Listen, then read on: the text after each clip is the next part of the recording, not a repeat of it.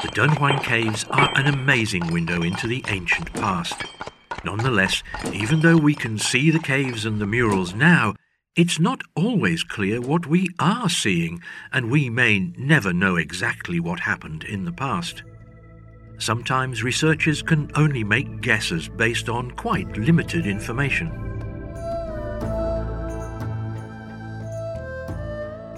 Hello, and welcome to this new episode of the Why We Love Dunhuang podcast.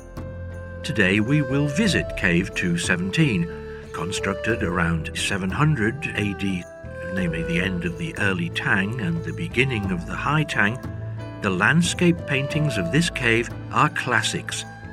But scholars do have different views about what it is exactly that was painted on the walls. Inside the central frame on the south wall is a preaching scene in which Mount Sumeru, the central world mountain in Buddhist cosmology, is painted with eight temple halls standing on its upper slopes. The two sides and below the preaching scene is a landscape covered with more than 30 scenes of figures and buildings, and each scene has one or several oblong frames with unidentified words. Parts of the bottom of the mural have been lost. There are different opinions about the content of the murals. Some consider it comes from the Lotus Sutra, one of the most important Buddhist texts. But those who disagree argue that some scenes depicted here have never been seen in paintings of the Lotus Sutra in any other caves. Another popular assumption is those scenes are based on the Ushnisha Vijaya Dharani Sutra a Buddhist scripture that helps people purify all evil karma or deeds and eradicate karmic obstruction. It was introduced to China from India during the Tang dynasty and was widely practiced in China and the rest of East Asia as it was said that reciting the sutra can bring the deceased out of suffering. That the murals of Cave 217 are related to this sutra has gained widespread support since people identified a non Chinese figure from the murals. Who is this guy?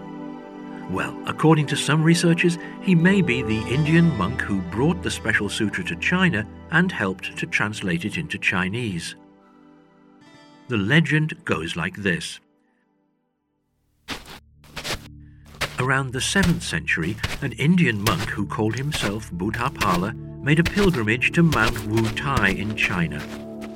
Mount Wutai is regarded as the sacred home of the Bodhisattva Manjushri, commonly known as the deity of wisdom. When Buddhapala came to Mount Wutai, he met an old man who asked him if he had brought the famous sutra with him. Buddhapala said he only wanted to see the deity and didn't think about the sutra. Then the old man said, If you don't bring the sutra, what's the use of just coming here? Even if you see Manjushri, can you recognize him? You should go back to India to get this sutra and bring it back to China. This is the great merit of worshipping Manjushri, which will benefit all living beings. If you bring this sutra, I will tell you where Manjushri is. Buddhapala was overjoyed by the old man's words and bowed to him. But when he looked up, the old man was gone. He was startled and believed the old man's words even more. He hurried back to India and found the sutra. In fact, the old man that Buddhapala met in Mount Wu Tai was Manjushri's manifestation. Several years later, Buddhapala came to China again with the sutra he submitted the sutra to the Chinese emperor of the Tang dynasty and told him about his encounter on Mount Wu Tai. The emperor gave him 30 rolls of silk as a reward and planned to keep the original sutra, which is written in Sanskrit, in the palace. Buddhapala cried to the emperor, I brought this sutra all the way in the hope that this sutra can save the sufferings of all life beings, not seeking fame or profit. Please, return the Sanskrit version to me and let it play a bigger role. The emperor agreed. He kept the translated Chinese text and returned the original copy to this Indian monk. Later, Buddhapala worked with some senior Chinese monks and translated a better Chinese version of the sutra. Legend has it that after he finished his translation work, Buddhapala took the original sutra to Mount Wu Tai again, where he finally found Manjushri and was never seen again. Buddhapala may be a pioneer of cultural communication. Nowadays, you can still find content of this famous sutra carved in some stone tablets on Mount Wu Tai. The story of this Indian translator has become a well known legend around the area. OK, now back to the murals of Mogao Cave 217. Many researchers believe that the non Chinese figure in the murals is the Indian monk Buddhapala, as the scenes depicted here coincide with his story. Starting horizontally from the top western corner, we can see an exotic monk making a pilgrimage to Mount Wu Tai. He's riding a horse and wearing a bamboo hat. In another scene, an old man in a white robe is standing there with a cane, and a monk is kneeling and kowtowing to him. Another monk stands nearby with his hands folded. Behind them is an attendant with two horses. This means Buddha Buddhapala met an old man on Mount Wutai. In the next scene, the old man disappeared, and the monk, kneeling on the ground, looks quite shocked. An Indian city is depicted, which refers to when Buddhapala went back to India to retrieve the sutra. Then the monk is again in China.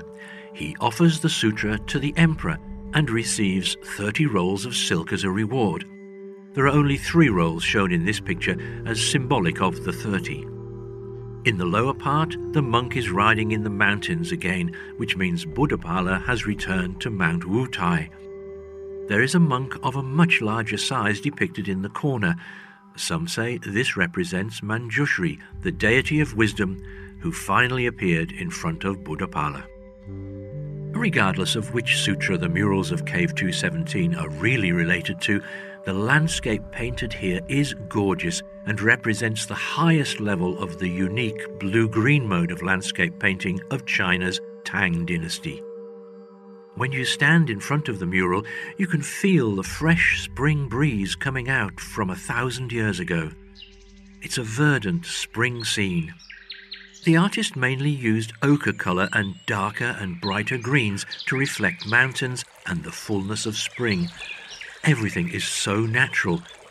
The mountains are green, the waterfall cascades over the cliff, the rivers meander, the wind blows the willows, the flowers are in full bloom, and near and far people walk through the hills. What an ideal place for hiking! Seeing such a pleasant scene, you would definitely have an urge to join them on a spring outing.